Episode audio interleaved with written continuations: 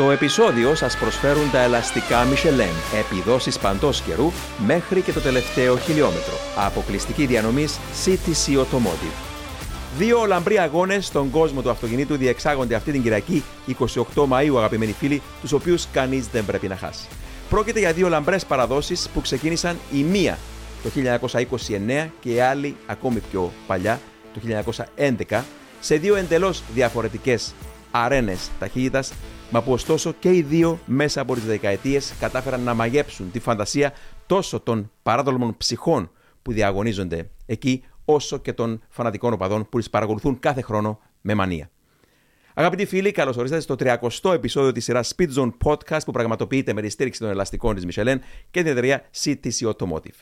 Λοιπόν, παιδιά, ενθουσιαζόμαστε γιατί έχουμε δύο πολύ σημαντικούς αγώνες. Ξεκινώντας αυτή την Κυριακή, πρώτα με τον Grand Prix του Μονακό από την Ελικοειδή, τη Δεδαλώδη, την φιδίσια γίνει διαδρομή που τρέχει ανάμεσα στις μπαριέρες του Πριγκιπάρου του Μοντεκάρλο, ε, με τις βολίδες να σύουν τα ιστορικά κτίρια για να ανεβάζουν τη δική μας αδρεναλίνη και η θερμοκρασία στο αίμα μας κατακόρυφα. Και το ίδιο βράδυ, ώρες Ευρώπης, ώρες Κύπρου, έχουμε την ε, διεξαγωγή της 107η έκδοσης της θρελικής κούρσας των 500 μιλίων της Ινδιανάπολης, όπου και στις δύο περιπτώσεις, και Μονακό και Ινδιανάπολης, θα έχουμε ε, τον εαυτό μας να κοιτάζει ιστορία στο πρόσωπο.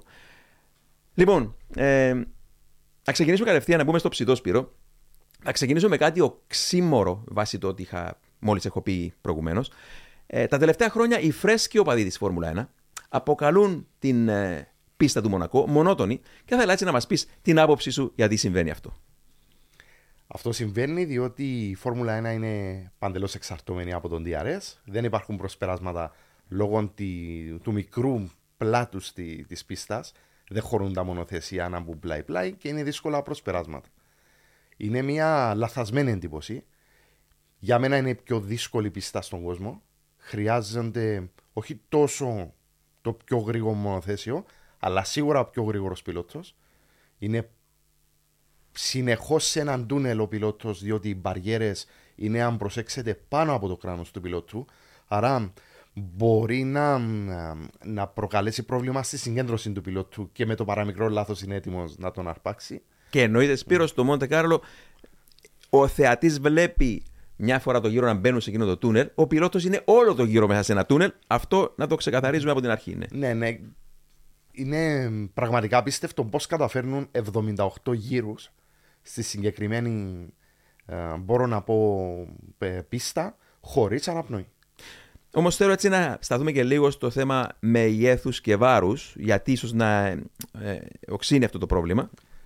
Τα μονοθέσια της Φόρμουλα 1 σήμερα ζυγίζουν 800 κιλά και έχουν μήκος 5,5 μέτρα. Αυτό από μόνο του είναι τρομερά δύσκολο στο να στρίβουν και να έχουν έτσι γρήγορο γυρολόγιο σε πίστες που είναι ελικοειδείς και στενές. Ναι. Είναι πάρα πολύ δύσκολο να στρίψουν. Και, και Μάρια, φαντάσου μια Cooper του Jack Brabham το 59 ή μετά μια McLaren δεκαετία του 70, πιο μετά του 80 δεκαετία, πόσο περισσότερο χώρο είχαν να παίξουν. Αυτό γίνεται που γλιστρούσαν σίγουρα πάνω στην πίστα, συγκρίση με τα σημερινά. Αλλά το πιο σημαντικό για μένα είναι ότι ε, ε, ο πιλότος τότε, επειδή είχε να αλλάζει ταχύτητες με το συμβατικό μοχλό στα πιο παλιά χρόνια ε, και τα αυτοκίνητα ήταν στην κόψη του ξηραφιού, έκανες πιο εύκολα λάθος, δεν είχες διαρρές, κυνηγούσες. Είστε έτοιμοι. Μπορείτε να πάτε όπου θέλετε, όποτε θέλετε, ό,τι καιρό κι αν κάνει. Γιατί τα ελαστικά Michelin προσφέρουν επιδόσεις που φτιάχτηκαν να διαρκούν. Ανακαλύψτε τα ιδανικά ελαστικά για εσάς σε εξουσιοδοτημένους μεταπολιτές σε όλη την Κύπρο. Για περισσότερες πληροφορίες καλέστε στο 7777 1900. Με τη σφραγίδα ποιότητας τη CTC Automotive. Θυμάμαι το Pro το 88 να κυνηγά μάχη τη δεύτερη θέση. Έφυγε ο, ο Άιρτον Σένα μπροστά, επικεφαλής, ε, και πάνω στην εκκίνηση ξεγέλασε τον προ τη Ferrari του Μπέρκερ και του έκλεψε τη δεύτερη θέση και εξόδεψε με τη McLaren Honda την παντοδύναμη τότε ο, ο Prost για να φτάσει τον Σένα. Εξόδεψε 50 πόσους γύρους παγιδευμένο πίσω από τον Μπέρκερ, μέχρι που κάπου νομίζω διάβασα τότε ότι ο Μπέρκερ πήγε να αλλάξει μια, μια σχέση στο γεγονό ταχυτήτων, καθυστέρησε ελαφρώς να βάλει από την, ας πούμε, από την τρίτη στην τέταρτη και εκείνο το γλιστρηματάκι επέτρεψε στον, στον Πρός να μπει δίπλα του, να τον προσπεράσει και έτσι καθόμαστε και βλέπουμε τι κούρσε στο Μοντε Κάρλο για να δούμε ποιος θα τι κέρδιζε. Αλλά κυρίως επειδή εκείνος που κέρδιζε πάνω στο Μοντεκάρλο ήταν αυτός ο οποίος κατάφερνε όχι να νικήσει τους αντιπάλους του κατά ανάγκη, αλλά να νικήσει την πιστα Αλλά Προτού μας πεις όλα αυτά τις δικές σου όψει, Μαρία, θέλω έτσι, μιας και έχουμε δίπλα μας, ως engineer της McLaren, να μας πεις πρώτα και ποιες είναι οι προκλήσεις των ομάδων για αυτή την ιδιόμορφη πίστα. Ναι, η... σωστά αναφέρει ο Σπύρος ότι ίσως να είναι η πιο δύσκολη πίστα ε, που έχουμε τώρα στη Φόρμουλα 1. Ε, το Μονακό επίσης είναι, είναι ένα hill climb. Είναι αρκετά. Υπάρχουν, είναι, εκτός ότι είναι υλικοειδή πίστα, κάνουν μια ανάβαση οι πιλότοι. Κυριολεκτικά ε, υπάρχει μεγάλη διαφορά του υψόμετρου στην πίστα για τους οδηγούς. σω να μην φαίνεται στην τηλεόραση, αλλά αν πας στο Μονακό σταθείς στη γραμμή εκκίνηση, μπορείς να καταλάβεις πόσο ψηλή είναι η στροφή μέχρι να φτάσεις πάνω για την καζίνο, για παράδειγμα. Παρόλο που είναι μόλις 3 χιλιόμετρα περίπου μήκος, ναι. έχει αυτές τις υψομετρικές διαφορές που αναφέρεις. Ναι. Ε, ε, Επίσης, ε, για να κερδίσεις το Μονακό χρειάζεσαι δύο πράγματα: αυτοεπίθεση και ρυθμό. Κατά μένα, ε, ναι, δεν παίζουν ρόλο ε, τα package που φέρνουν οι ομάδες. Ε, γι' αυτό έχουμε δει outsiders να κερδίζουν το Μονακό. Ήταν αυτοί που ναι, είχαν την τύχη, εννοείται πάντα θες τύχη ειδικά στο Μονακό, όμως είχαν τον ρυθμό και την αυτοεπίθεση για να κερδίσουν. Ε, όσο για το Μονακό, οι ομάδες φέρνουν τα λεγόμενα Monaco Special, δηλαδή τον Gearbox ειδικά είναι μόνο για το Μονακό, ε, με πιο στενές σχέσεις, γιατί στη Φόρμουλα 1 έχουν έναν ορισμένο ε, αριθμό gearbox που μπορούν να αξιοποιήσουν. Έτσι, πρέπει ακόμη και τις σχέσεις ταχυτήτων να προσαρμοστούν σε έναν ευρύ φάσμα ε, ε, από tracks τα οποία θα επισκεφθούν. Αλλά για το Μονακό έχουν συγκεκριμένο gearbox, το Monaco Special. Και κάτι σημαντικό να δουν όσοι δουν το επαρχικό του Μονακό είναι το πίσω πτερίγιο. Πόση διαφορά έχει η κατώθηση σε σχέση με το πτυρίο που τρέχουν στη Μόντζα. Άρα κα, είναι, καλή σύγκριση. Είναι μόνο με αυτό που μπορούμε να καταλάβουμε την πόσο πολύ downforce χρειάζονται στο Μονακό, γιατί είναι η πίστα, δεν είναι η πίστα της ε, ψηλών ταχυτήτων. Ναι. Ε, Επίσης, το Μονακό είναι γρήγορη πίστα. Υπάρχουν κομμάτια που είναι πάρα πολύ γρήγορα. Μα κάποτε μ, ξέραμε ότι η στροφή μέσα στο τούνελ είναι από τις πιο γρήγορες και κάποτε ήταν και από τις πιο δύσκολες στροφές στον κόσμο. Ναι. Ε... Πόσα, ε, 250 χοντρά τώρα, χιλιόμετρα την ώρα μέσα στη μέση του τούνελ. Ναι, υπάρχουν στροφές, ειδικά στο τούνελ. Είναι, αρκε... είναι μια κλειστή δεξιά στροφή που αν πας στο κλειστή. Μονακό, βλέπεις πόσο πολύ κλειστή είναι, είναι το τούνελ. Δεν φαίνεται στην τηλεόραση, αλλά είναι μια πάρα πολύ γρήγορη στροφή. Όπως η Ταμπάκ είναι γρήγορη στροφή, η έξοδος του καζίνο με τα αρκετά bumps που υπάρχουν. Ναι. Ε, είναι αρκετή μεγάλη πρόκληση οδηγούς.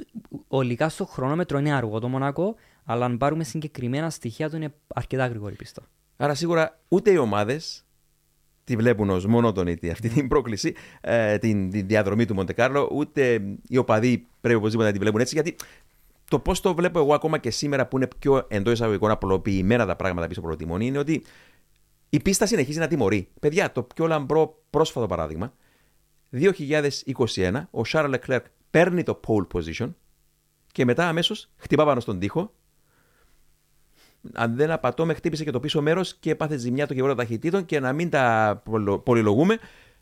Εγκατέλειψε την κούρσα από ένα μικρό γλίστριμα μετά που πήρε το pole position και χάθηκαν όλα κάπου εκεί. Άρα, και τώρα ξέρεις έτσι για να ανεβάσω λίγο την αδρεναλίνη, Σπύρο, στο Μονακό μπορεί να μην κερδίζει πάνω ο καλύτερος πιλότος στον κόσμο, αλλά αυτός που κερδίζει, λέμε, είναι πάντα ο καλύτερος. Και ο Αλόνσο μίλησε τις προηγούμενες κούρσες φέτος και είπε, παιδιά, πρέπει να είμαστε ως Αστον Μάρτιν έτοιμοι να αρπάξουμε οτιδήποτε μας παραγωγηθεί στο πιάτο από την Red Bull, αν αποτύχει η Red Bull. Και αυτή είναι η πιστα mm-hmm. που μπορεί ίσως, αν γλιστρήσει η Red Bull, ο Αλόνσο μετά από πόσα, 16 χρόνια, από το 2007 Κέρδισε το 6 με τη Renault, το 2007 με τη McLaren, μετά από 16 χρόνια να κερδίσει. Και ποιος ξέρει, ίσως ο Charles Leclerc να γίνει ο πρώτος μονεγάσκος που επιτέλους κερδίζει τον Grand Prix του Μονακό μετά από 92 χρόνια και τον θρελικό Λουί Σιρόν. Είναι δύο πιλότοι οι οποίοι μαζί με τη Red Bull είναι τα φαβορή για pole position και νίκη. Θα δώσουν τα πάντα, θα ξεπεράσουν το σε αυτού τους. Περιμένω τα προκριματικά να είναι παραπάνω από. Ε, έτσι, Thriller. Ναι, παρα, παραπάνω από ταινία thriller. ε, θα, διότι ο poleman θα είναι και το super φαβορί. Δεν είναι όπως άλλες πίστες που είναι ανοιχτές. Είναι πολύ δύσκολο το ναι, προσπεράσμα. Ναι, ναι. Έχει πάρα πολλά σημεία που μπορεί να τιμωρήσει. Ε, η Sainte Dévote μπορεί να τιμωρήσει στα φρένα, να πάνε Ναι, ευθεία. ναι. Μπορεί να τιμωρήσει η είσοδος της στροφή καζίνο, Ε, Είναι η οποία είναι στο ευτύχημα, ανήφορο πάνω. είναι ευτύχημα η Sainte Dévote που είναι ένα από τα λίγα σημεία στο Μόντε Κάρλο, αν όχι το μοναδικό, που έχει δρόμο διαφυγής. Ναι, υπάρχει ναι, δρόμος διαφυγής. Θα δούμε ε, κλειδώματα, μπλοκαρίσματα κτλ. να πηγαίνουν ευθεία. Μπορεί και προσπέρασμα στη συγκεκριμένη στροφή. Πάνω στο καζίνο μπορεί να τιμωρήσει στην είσοδο λόγω του ότι είναι δύσκολο να στριψούν τα μονοθέσια για τους λόγους που είπαμε και το μονοθέσιο σε βγάζει έξω προς τα δεξιά που είναι η μπαριέρα. Επίσης, Πάνε εποχές δυστυχώς που Ναι. κατέβαιναν, ερχόταν ο, ο Ζιλ Βιλνέβ 81 με τη Ferrari και έβλεπες πρώτα, αν ήσουν θεατής εκεί, το πίσω μέρος πίσω μέρος της αυτής, πόλης πρώτα. να εμφανίζεται πρώτο και μετά ανάποδο τιμόνι κατέβαινε εκεί τον λόφο, έξυνε την μπαριέρα, οι marshals βουτούσαν, έκαναν ε, αποφυγή. Στη, στη Sainte Dévote, στην έξοδο της, θα δούμε πολλούς πιλότους να κάνουν διορθώσεις. Ναι. Η Sainte Dévote, μιλάμε πάντα για την πρώτη στροφή. Για την πρώτη στροφή. Ναι. Ε, η Ταμπάκ είναι πρόκληση. Η ταμπάκ πολύ γρήγορα αριστερή στροφή που οδηγά λίγο πολύ στην προκυμαία εκεί. Ναι. Ε, για το σικέιν της πισίνας. Που είναι συγκλονιστική η κάμερα, η σταθερή που φ- δείχνει τα να, μονοπάτια να από σταθώ έρχονται. λίγο στη ταμπάκ είναι εκεί που. Μπράβο στον Χάμιλτον. Έβλεπε ένα βίντεο σύγκριση του δικού του γύρου παλαιό, πιο παλιά χρόνια με τον Άιρτον Σένα και έλεγε Θεέ μου, λέει, πώς μπορεί να στρέψει πάνω στην ταμπάκ, ακόμα και τότε με τετάρτη ταχύτητα γύρω στα 200-220 χιλιόμετρα περίπου ο Άιρτον Σένα, και να κρατά το τιμόνι με το ένα χέρι, λέει. Έστρεβε την ταπάκ ο Σένα με το ένα χέρι, γιατί το άλλο άλλαζε την, είχε σηκωθεί για να, να αλλάξει την, την ταχύτητα. Και, και ο Χάμιλτον λέει: Πώς μπορείς να πάρεις την Ταμπάκ με το ένα χέρι, λέει. Ταμπάκ η οποία δάγκωσε τον Χάμιλτον το 2008. Παρόλο που κέρδισε την κούρσα, ε, ναι, ήταν, είχε ήταν- δαγκώσει. στη βροχή την κτύπησε, όχι όσο άλλοι πιλότοι. Εντάξει, να μην πούμε στην ιστορία. Το, Όσο το, ο το, Ραλφ το, Σούμαχερ, το ας πιο πούμε. τρομερό ατύχημα το είχε εκεί το. Νομίζω το 1932 ο θρυλικό ο Ρούντολφ Καρατσιόλα με μια λευκή τότε Alfa Romeo, λευκή βαμμένη στο χρώμα της Γερμανίας τότε, που και χτύπησε πάνω στις κολόνες του παλιού καπνοπολίου που μέχρι σήμερα υπάρχει. Ταμπάκ σημαίνει καπνοπολείο και ο, ο θρελικό ο, ο Γερμανό ο Ρούντολφ Καρατσόλα ε, αυτό το ατύχημα. Αλλά ε, Μάριε, Λένε πως στο Μοντε Κάρλο αν δεν ξύσεις ε, τις μπαριέρες την, ε, ε, δεν, δεν θεωρείται ότι πηγαίνεις γρήγορα. Έχεις, γνωρίζω, περπατήσει την ε, πίστα. Πες μας έτσι, όπως είπες και προηγουμένως, ε, επί τόπου ποια σημεία έτσι ε, μπορεί να τονίσεις έτσι στον κόσμο που μπορεί κάποιος να δει από κοντά και να Ε, θαυμάσει; Το ωραίο του Μοντε Κάρλο είναι ότι ξεκινούν να, ας το πούμε, να στείλουν την πίστα δύο μήνες πριν γίνει ο αγώνας. Δηλαδή, ε, κάποιος αν επισκεφθεί το Μοντε Κάρλο αρχές του Μάη, θα βρει την πίστα όπως θα ξεκινήσει ο αγώνας στη Φόρμουλα 1. Εννοείται μπορείς να περπατήσεις όλη την πίστα, ε, μπορείς να δεις τα κράσπεδα, μπορείς να καταλάβεις τις γραμμές που περνούν οι οδηγοί. Ε, αυτό που μου κάνει εντύπωση είναι το ανέβασμα μετά τη Σάντεβο πόσο ε, Κατακόρυφα. κατακόρυφο είναι κυριολεκτικά hill climb που κάνουν. Το κατέβασμα μετά την καζίνο μέχρι το Lois Hairpin και την είσοδο του Τούν είναι ένα μεγάλο κατέβασμα που πάλι δεν φαίνεται τόσο στην τηλεόραση. Φαίνεται είναι ότι είναι περίπου flat, αλλά είναι μεγάλο κατέβασμα.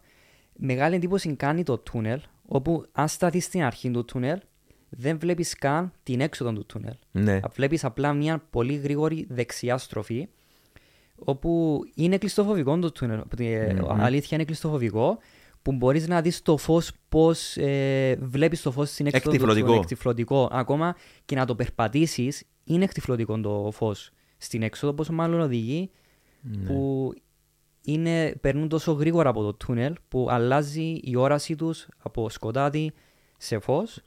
Ε, και Και εννοείται- χρειάζονται κάποια προσαρμογή γι' αυτό.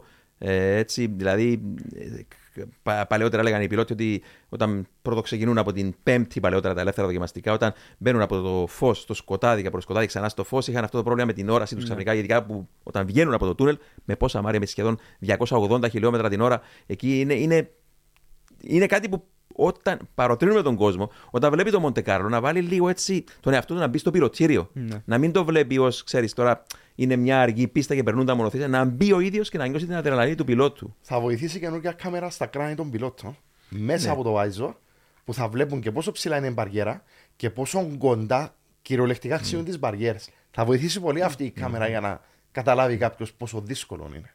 Και η πίστα είναι πάρα πολύ στενή. Ναι, Ε, εξαιρετικά στενή. δε, είναι, δηλαδή, συγκρίσεις η Μάρια με άλλες street πίστες που έχουμε, είναι απελπιστικά στενή. Είναι απελπιστικά στενή για δύο μονοθέσια. Δηλαδή, αν δούμε ε, στο ανέβασμα σαν Devote προς την καζίνο δύο μονοθέσια πλάι-πλάι, είναι αρκετά στενή πίστα για να έχουμε δύο μονοθέσια σε τέτοιες ταχύτητε. Γενικά, είναι μια πίστα η οποία χωράει ένα μονοθέσιο, δύο mm. μονοθέσια μετά δυσκολίας. Και αυτό είναι που γι' αυτό τους βαφτίζουμε ήρωες τους πιλότους που έκαναν προσπεράσματα μέσα από τα χρόνια εκεί mm-hmm. πριν να υπάρχει το DRS. Αλλά όταν και εγώ πρώτο περπάτησα την πίστα την πρώτη φορά που το έκανα, ε, μου, έκανε, μου έκαναν εντύπωση πολλά πράγματα. Αλλά ε, ξεκινώντας από τον Κυρτό Λόφο που πάει πάνω στην. Ε, περνά κάτω από το Hotel Hermitage και πάει πάνω στο Hotel de Paris και το Massinet και το, προς το καζίνο. Εκεί βλέπεις τις μπαριέρες. Είναι φιδίσχες οι μπαριέρες. Ναι. Να, να, να, να μπαινοβγαίνουν, αν θέλεις, στο διάβα του πιλότου, ειδικά τα πιο παλιά χρόνια. Και μετά έχεις εντάξει εκεί την πλατεία του καζίνο που είναι. Είπαμε για τον Ζιλ τα παλιά χρόνια, ένα, ένα πολύ προκριτικό σημείο. Η Μυραμπό, η Φουρκέτα, η Λό και το τούνελ. Εμένα αυτό που μου έκανε εντύπωση είναι ότι όπως λες, κοιτάζεις από πίσω το τούνελ, όπως έρχονται δηλαδή κατεύθυνση των αυτοκινήτων, και δεν βλέπεις τη στροφή που στρίβει, που είναι κανονική στροφή ναι. σχεδόν 90 μοίρες, πολύ γρήγορη στροφή. Αλλά το τρομακτικότερο από όλα είναι όταν βγήκα από το τούνελ, τώρα όλα αυτά περπαρητό βεβαίως, και κοιτάζεις το στόμα του που βγαίνουν οι πιλότοι και σκύψεις κάτω και βλέπεις ότι είναι, είναι, είναι, υπάρχει ένα έτσι πώς το λες, ε, χάσιμο εκεί. Είναι, είναι, η κατήφορος είναι κατακόρυφη. Ναι, δηλαδή ναι. βγαίνουν με 280 χιλιόμετρα την ώρα.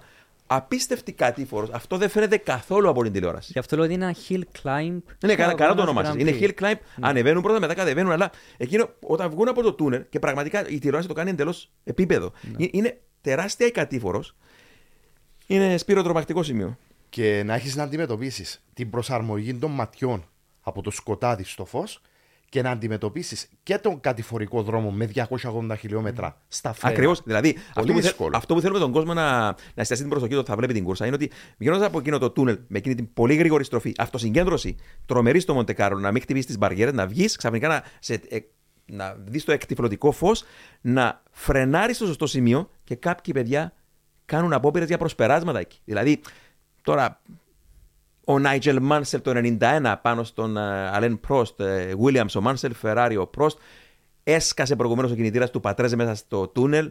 Τότε δεν υπήρχε safety car να διακόψουν την κούρσα να σκουπίσουν τα λάδια. Έμειναν τα λάδια εκεί μέσα στο τούνελ, γλιστρούσε μέσα στο τούνελ η πίστα. Και όλα αυτά βγήκε ο Λεοντόκαρδος, έκανε γίνει τη μανούβρα, τι να την πω, αυτοκτονίας τώρα. Ήταν τρομακτική. Είναι εκεί που είχε το ατύχημα πριν από 29 χρόνια ο, ο Καρλ Βέντλιγκερ, ε, δύο εβδομάδες μετά που χάσαμε τον Άιρτον Σένα και τον Ράτσεμπερκερ, ο άλλος Αυστριακός, ο Ράτσεμπερκερ Αυστριακός βεβαίως, χτύπησε ο, ο Καρλ Βέντελιγκερ με το κεφάλι πάνω στο.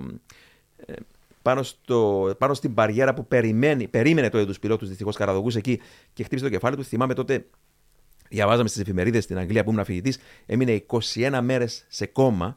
Αλλά μια, τώρα ήρθε μια συγκριτική ιστορία στο μυαλό μου.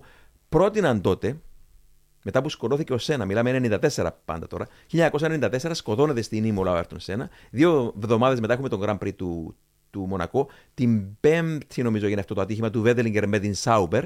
Είχε το ατύχημα που, που έμεινε, είπαμε, 21 μέρες ε, σε κώμα, δεν ξέραμε αν θα ζούσε ο άνθρωπος. Και τότε τι έγινε, παιδιά; Έκαναν πρόταση στον άλλο πιλότο της Sauber, της Sauber, τον Γερμανό, τον Χάιντς Χάραλντ Φρέντζεν, να πάρει τη θέση του Σένα στην Williams.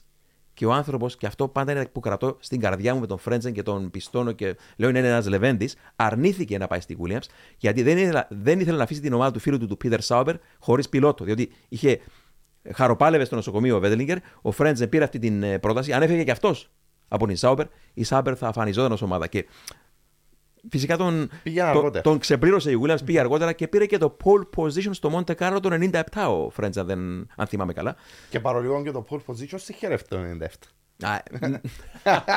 Ε, μιλάς για την κούρσα που τερμα... ε, Βιλνεύ, Σούμακερ, Φρέντζεν έγραψαν τον ίδιο ακριβώς ναι. χρόνο αλλά ο Φρέντζεν πλήρωσε την ύφη γιατί έγραψε. Ο νόμος λέει ότι Πολ παίρνει αυτός που γράφει τον χρόνο πρώτος. Έγραψαν τον ίδιο χρόνο, αλλά το Πολ πήρε αυτό που έγραψε πρώτος εκείνον τον χρόνο και ο Φρέντζεν τον έγραψε τον ίδιο χρόνο με το Πολ, αλλά ξεκίνησε τρίτο. Ναι, ναι, ναι. Τρίτος. ναι, ναι. Ήταν κάτι πολύ σπάνιο, δεν το ξαναείδαμε από τότε. Μα, μα, συγγνώμη, Μάρια, το άλλο σημείο που έτσι με εντυπωσιάσε εμένα και παλιά, παιδιά θέλω να το σταθούμε λίγο σε αυτό είναι, είναι περπαρώντα την πίστα, την εποχή που πήγα εγώ υπήρχε ακόμα ο τείχος. Εκεί που έλεγε προηγουμένως η ταμπακ, mm-hmm. έστριβαν και έξιναν έναν στα αριστερά πέτρινο τείχο, ναι. δεξιά ο τείχος του Σένα τον ονομάζω εγώ, γιατί εκεί ο Σένα 6 είναι εντάξει, υπερπιλότος ε, τον τείχο και την παριέρα εκεί. Ήταν λες και για μένα πάντοτε εκείνο το σημείο ήταν λες και ο πιλότος προσπαθεί να περάσει την κλωστή από την βελόνα με 300 χιλιόμετρα την ώρα. Ε, συγγνώμη, με, σε εκείνο το σημείο με σχεδόν 200 χιλιόμετρα την ώρα την κλωστή από την βελόνα και αυτό δεν υπάρχει πλέον. Έχει, έχουν απομακρυνθεί οι μπαριέρες από τα, τα λάστιχα ναι. των πιλότων πλέον, αλλά είναι από το σημείο το οποίο κράτησα στο νου μου όταν περπαρούσα την πίστα. Επίσης υπάρχει και το άγαλμα του Λουίς Σιρόν, σε εκείνο το σημείο. Σε, ε, είναι λίγο, λίγο μετά. πριν από την πισίνα. Ναι, ναι, ναι. Το ναι, ναι, ναι, ναι, ναι. που μπορεί ο κόσμος να, να δει το αγάλμα εκεί του Λουί Σιρόν. Ναι. Ωραίο στο Μονακό που υπάρχουν αγάλματα από ήρωες, κάτι που λείπει στη Μόντζα, κατά εμένα. Μπράβο, Μαρή. Ναι, υπάρχει το άγαλμα του Χουάν Μανουέλ Φάντζο με την Mercedes. Ναι. Που, Σαν ε, νομίζω. Όχι, ε, μιλώ, μιλώ, για, το, μιλώ για, το, για Α, τη Μόντζα ναι, που είπες. Υπάρχει και του Φάντζιο επίσης ε, ναι, στη και Μόντζα, στο Μοντεκάρλο. Στη... Ναι. ναι. υπάρχει και στο Μοντεκάρλο. Μπράβο. Εγώ μιλούσα, μιας και ανέφερες στη Μόντζα. Υπάρχει το άγαλμα του Φάντζιο στην. Ε, εκεί που είναι το merchandise area της Φόρμα. Η παλιά Πήγαν στη Μόντζα. Ναι, η παλιά βιβλιοθήκη. Κρίμα, πάει και αυτή. Ε, και διαρωτώ με γιατί δεν έχουν μια προτομή του Νουβολάρη mm-hmm. ή του Ασκάρη. Mm-hmm. Εντάξει, είναι λίγο αλλάς α μην πάμε μόντζα. Εντάξει, για, για όλες τις πίστες ισχύει αυτό. Ναι, αλλά, αλλά... ξέρουν να τιμούν τους ήρωές τους ναι. σίγουρα και οι Ιταλοί με τις οδούς που βαφτίζουν, αλλά και, και οι Μονεγάσκοι με τον Λούι Σιρόν. Ο Λούι Σιρόν, είπαμε προηγουμένως, κέρδισε το, το τρίτο Grand Prix του Μονακό κατά κρυβία το 1931 με μια Μπουκάτι T51. Με, να πούμε εδώ, παιδιά, πρωτού χλεβάσει κάποια αυτά τα μονοθέσια, είναι, ήταν εξαιρετικά δύσκολα με μοχλούς ε, φρένου και ταχυτήτων εκτός πυροτήριου. Ήταν ε, έξω από το πυροτήριο και με, να περνάς με α, ακρίβεια ακόμα και τότε ήταν στενή η πίστα. Mm-hmm. Πιο στενά με τα μονοθέσια, αλλά δύσκολα στην οδήγηση. Και ο Λούι Σιρόν που έτρεχε πάντα έτσι με ένα κόκκινο φουλάρι με, λευ, με λευκές βούλες. Ε, και ήταν σίγουρα ο πρώτος σούπερ μεγάλος ήρωας ε, ε, Μονεγάσκος. Νομίζω ήταν ο, πιο, ο γυριότερος που έτρεξε ε, σε... Σε Φόρμουλα 1 στο, το 55 ήταν 55 χρονών στον Grand Prix του ναι. Μονακό. Που έτρεξε αγωνίστηκε μέχρι το 55. Κέρδισε το 31 και αγωνίστηκε μέχρι το 55. Και ακόμη μια απόπειρα το 58, σε ηλικία 58 ετών, αλλά νομίζω δεν, δεν, προκρίθηκε, γίνει, δεν προκρίθηκε, αλλά ήταν στα 58 το ακόμη ήταν μάχημος πίσω από το τιμόνι. Ναι, που κάτι ναι. τον τίμησε. Ναι. Με μοντέλο Ναι, ναι, ναι. Mm-hmm. Και εκεί είναι λίγο κάποτε οξύμορο, γιατί στην αρχή ονόμαζαν το. Βγήκε πρώτο το Βεϊρόν, που ναι. ο Βεϊρόν είναι ένας άσημος πρώην πιλότος της Μπουκάτε που κέρδισε το 24ωρο του Λεμάν το 1939. Το κέρδισε ο, ο Λουίς Σιρό με τον Jean Pierre Vimig. Αλλά το 1937 κέρδισε το, το 24ωρο του Λεμάν ο Βιμίγ μαζί με τον Μπενουά, που είναι τρομερός Γάλλος πιλότος και ήρωας πολέμου. Και ρωτώ πολλά, ε, διαρωτόμουν για πολλά χρόνια γιατί βάφτισαν την, την, την πρώτη μπουκάτι σούπερ καρό Βεϊρόν που είναι πιο άσημος πιλότος σε σχέση με τον Βιμίχ και τον Μπενουά που ήταν υπερπιλότη. Δεν ξέρω αν έχει να κάνει με το πόσο έβυχο ήταν το όνομα δηλαδή. Ίσως, ίσως να έχει να κάνει με αυτό. Φυσικά μπορεί να επιφυλάσσονται οι Γερμανοί στην πορεία. Εντάξει, βάφτισαν κάποιες ε, Bugatti τελικά και Chiron και νομίζω υπάρχει κάποια Μπενουά τελικά. Αλλά είναι έτσι one-off μοντέλα νομίζω. Αλλά έμεινε το, το, το Veyron κυρίως. Ναι. Αλλά ε, παιδιά, έτσι, μιλώντας για τις προκλήσεις της πίστας του Μονακό, να πούμε εδώ κάτι πολύ σημαντικό. Ότι είναι μια πίστα που πάντα ανταμείβει τους τρομερούς πιλότους και θέλω έτσι να φέρουμε διάφορα παραδείγματα στο μυαλό μας. Ο Άιρτον Σένα κατείχε το ρεκόρ pole position στην πίστα, 5 pole position. Κατείχε και το ρεκόρ ε, νικών στην πίστα, 6 νίκες. Κανείς άλλος στην ιστορία δεν πέτυχε περισσότερες από 6. Ο Σένα μάλιστα πέτυχε και 5 συνεχόμενες. Mm-hmm. Αλλά εκείνο που κρατώ είναι περισσότερο οι μάχες στα προγραμματικά. Μίλησες προηγουμένως για τα προγραμματικά και έλεγες ότι είναι μια ακροβασία σε σκηνή τέλος πάντων ε, παραπάνω, από, παραπάνω από thriller. Και να πούμε εδώ, ο Άιρτον Σένα το 88 από τον ομόστα... ο μεγαλύτερος σου αντίπαλος στη Φόρμουλα είναι ο Ομόσταυλος, που έχει το ίδιο εργαλείο ταχύτητας στα χέρια του με Σένα. Ο, ο Σένα κερδίζει το pole position του 88 με σχεδόν 1,5 δευτερόλεπτο διαφορά από τον Prost, αλλά υπάρχει κάτι ακόμα πιο σπουδαίο, αν προσέξει κανείς. Αν πάει πίσω μια έρευνα που έχω κάνει, πίσω στο πρώτο Grand Prix του Μονακό, πρώτο Grand Prix για τη Φόρμουλα 1, δεν μιλάμε για το 29 που ξεκίνησαν οι αγώνες Grand Prix, μιλάμε για Φόρμουλα 1. Το πρώτο Grand Prix Φόρμουλα 1 στο Μονακό, το 50, που το κέρδισε ο Χουάν Μανουέλ Φάντζιο με την Alfa Romeo, πήρε και το pole position σε εκείνη την κούρσα ο Χουάν Μανουέλ Φάντζιο με διαφορά, με διαφορά από τον δεύτερο που ήταν ο ομόσταυλο του ο Τζουζέπε Φαρίνα, ο Ιταλός, με διαφορά 2,6 δευτερολέπτων. Σε μια πίστα μήκους μόλις 3,1 χιλιόμετρων θαύμα. Δηλαδή, πώς μπορείς, μόνο ένα Φάντζο ή ένα Σένα θα μπορούσε να κάνει κάτι τέτοιο. Και, και λέγαμε στο περασμένο podcast για τον Βιλνέ που προκρίθηκε δεύτερη θέση το 81 με τη Ferrari και ο δεύτερος ταχύτερος πιλότος στον κόσμο, ο Didier Pironi με την άλλη Ferrari, 17ο. Mm. Και αυτή τη διαφορά την έψαξα και πάλι είναι γύρω στα 2,5 δευτερόλεπτα διαφορά. Δηλαδή, η πίστα του Μονακό ξεχωρίζει πάντα τους σούπερ χαρισματικούς από απλά τους ταλαντούχους. Και είναι κάτι που πρέπει να τονίσουμε αυτό, ναι. Ονόματα σαν το Φάντζο, σαν το Βιλνεύ, σαν το Νάιρτο Σένα, δεν είναι τυχαία που έγραψαν το όνομα τους με χρυσά γράμματα στην ιστορία. ναι και ναι. το Μονακό ήταν όλοι καλοί αυτοί στο Μονακό. Γιατί ήταν, όπως είπες Δημήτρη μου, σούπερ χαρισματικοί. Αυτή είναι η λέξη κλειδί. Επίσης, να αφήνουμε ότι από το 84 μέχρι το 93 κερδίσε το Μονακό δύο άτομα. Λέμ Προς Ναι, ναι. και Άριστο Σένα. Κανείς άλλος πιλότος. Ναι, πραγματικά ήταν το, το μονοπόλιο τους που, ναι, ε, που είναι και αυτή μια φοβερή στατιστική. Ε, πάντως, πάντως τώρα που μιλήσαμε προηγουμένως, κάτι που θέλω οπωσδήποτε να πω είναι μιλώντας για αγάλματα και για, για ήρωες. Αν πάρεις τον πρώτο νικητή του Grand Prix του Μονακό το 1929, τον ε, William Grover Williams, ήταν ε, Βρετανός με, ε, νομίζω ήταν ε, Γάλλος πατέρας, Βρετανίδα μητέρα. Αυτός ήταν ένας άσημος σοφέρ λιμουζίνας που οδηγούσε για έναν, δεν θυμάμαι το όνομα του τώρα, για έναν, ε, ήταν οδηγός, ο σοφέρ κάποιου διάσημου Ιρλανδού ζωγράφου. Έγινε μετά πιλότος. Εξαιρετικός πιλότος. Κέρδισε, αν δεν απατώμε, και δύο φορές το, Γαλλι... ε, κέρδισε το γαλλικό Grand Prix, εάν όχι δύο μία φορά. Κέρδισε και τον Grand Prix στο Βέλγιο, στο ΣΠΑ. Ε, και τον, Grand- το πρώτο Grand Prix του Μονακό 29. Μιλάμε για φοβερό πιλότο.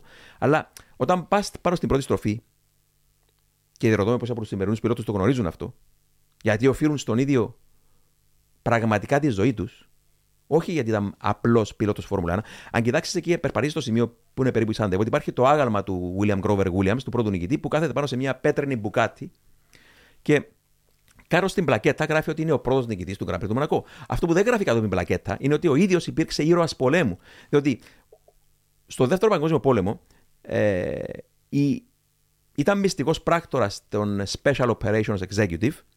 Ε, βασανιστική εκπαίδευση αυτών των ε, ανθρώπων. Ε, Έχω διαβάσει το βιβλίο του Joe Soward, ε, The Grand Prix Saboteurs. Αξίζει να το διαβάσετε. Ένα, είσαι συνέχεια πάνω στην. Ε, ξέρεις, έτσι, ε, όταν το διάβαζα το βιβλίο, νόμιζα ότι θα μπουν ε, στο δωμάτιο οι, οι Γκεστάμπο να με κυνηγήσουν. Τόσο πολύ αγωνία έχεις και σου περιγράφεται ζωές τους ως πιλότους και ως ήρωες πολέμου. Οι άλλοι δύο είναι ο, ο Ρομπέρ Μπενουά που είπα προηγουμένως, που ήταν επίσης ήρωες πολέμου και πιλότη Grand Prix, και ο άλλος είναι ο Jean Pierre Vimy που προανέφερα επίσης. Και οι τρεις υπερπιλότοι αγώνων Grand Prix. Σκέψου τώρα έναν Χάμιλτον, έναν Verstappen και έναν ε, Leclerc τέλος πάντων, να, να λαμβάνουν μέρος και σε ε, έναν πόλεμο και να σώζουν την ανθρωπότητα. Που δεν είναι υπερβολή αυτό, παιδιά. Όταν μελετήσετε τις ιστορίες αυτών των ανθρώπων, ε, οι ενέργειες τους, ενέργειες σαμποτάζ κατά τον Ναζί στην κατεχόμενη Γαλλία ε, δεκα- το 42 περίπου με 44 κάπου εκεί, ε, χωρίς αυτές τις ενέργειες δεν θα μπορούσε να γίνει η απόβαση στην Νορμανδία και να κερδιθεί ο πόλεμος και να έχουμε όλοι εμείς την ελευθερία μας. Άρα την ώρα που σύουν ε, με τις βολίδες τους οι σημερινοί πιλότοι, αναρωτιέμαι αν γνωρίζουν ποιος είναι εκείνος ο τύπος που κέρδισε το πρώτο Grand Prix του Μονακό, που είναι για μένα ένας ήρωας της ανθρωπότητας, ο William Grover Williams, ο οποίος δυστυχώς εκτελέστηκε από τους ε, Ναζί στο στρατόπεδο συγκέντρωσης του Sachsenhausen το 1944 νομίζω. Ο, ο Μπενουά εκτελέστηκε το, το 45 στο Μπούχενβαλτ. Και εντάξει, είναι ήρωες μεγατόνων, παιδιά. Αλλά Μοντεκάρλο, έτσι. Μαρία, κλει- κλείνουμε φέτος και 90 χρόνια από την κούρσα του 33, που ήταν η πρώτη φορά που οι, που οι αγώνες Grand Prix χρησιμοποίησαν τι, χρονόμετρο. Πριν από 90 χρόνια, προηγουμένως ήταν κλήρωση κυρίως. Ναι. Δηλαδή, σκέψτε τώρα τον, τον Χάμιλτον και τον Verstappen να ξεκινούν στη θέση εκείνης κατόπιν κλήρωσης. Ε, ε, οι Μονεγάσκοι ανακάλυψαν εντός εισαγωγικών το χρονόμετρο το 33 και μετά ακολούθησαν και οι υπόλοιπες πίστες δειλά. Δηλαδή, αν δεις Grand Prix δεκαετία του 30, ε, πήρε μέχρι μέσα με τέλη του 30 να αντιγράψουν τους Μονεγάσκους οι υπόλοιπες πίστες και να βάλουν χρονόμετρα για να ξεκινούν ε, να αντικατασταθεί η άχαρη διαδικασία της κλήρωσης. Μέσα στο βιβλίο σου, Δημήτρη μου, έχεις μια υπέροχη ιστορία για το Μονακό. Σχετικά με. ήταν η εποχή που όταν προκρίνονταν στη δεκάδα οι πιλότοι, γίνεται και ένα πάρτι προς τιμήν του το βράδυ. Mm. Θέλεις να μας πεις την ιστορία, είναι υπέροχη ιστορία, αν θυμάται ο κόσμος. Μα για, δεν δια, για ποιο πάρτι μιλάς, υπάρχουν ε, πολλές ιστορίες με πάρτι. Ο, ο Γκρέιχαμ Χιλ, για παράδειγμα, ε, ε, εντάξει, έπαιρνε και που κέρδισε πέντε φορές τον Grand Prix του Μονακό, παιδιά. Τρεις συνεχόμενες με την BRM 63, 64, 65. 68-69 με τη Lotus ναι. και ανέβαινε πάνω στο τραπέζι με τα μακαρόνια ξέρω, και, και γλεντούσαν.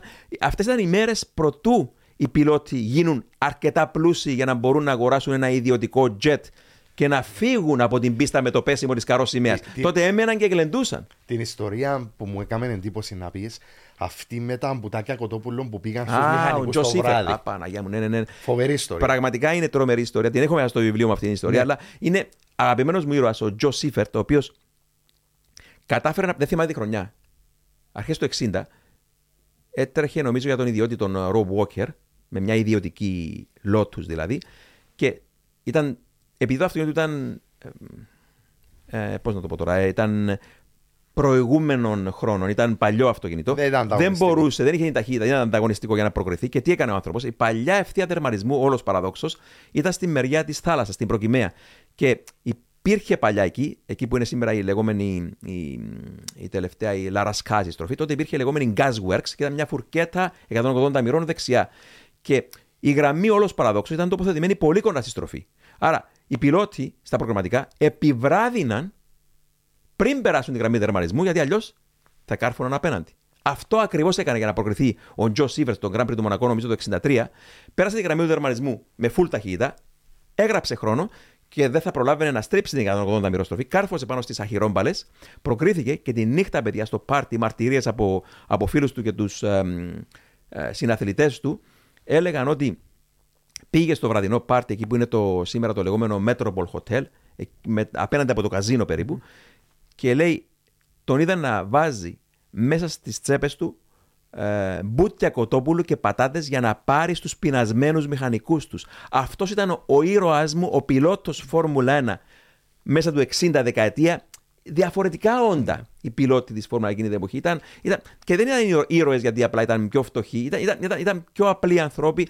Ε, ρίσκαραν τη ζωή τους για να κάνουν τι, το πάθος τους. Mm-hmm. Ε, ε. Επίσης στο Μονακό, ειδικά ε, εποχές πριν από το 70, ε, οι μηχανικοί οδηγούσαν τα μονοθεσιά μέσα στο ναι. Μονακό για να τα πάρουν στα ναι, ναι, ναι. pits. Ε, ναι, διότι ήταν έλλειψη, υπήρχε έλλειψη χώρου, Μαρία, ναι, και ναι. νοικίαζαν γκαράζ στην πόλη και ε, τα οδηγούσαν οι μηχανικοί στην πίστα. Ναι, ναι. Και ανεφοδίαζαν, βάζαν και καύσιμο από τις αντλίες, κανονικές ναι, αντλίες, τα πρατήρια βενζίνης του πριγκιπάτου.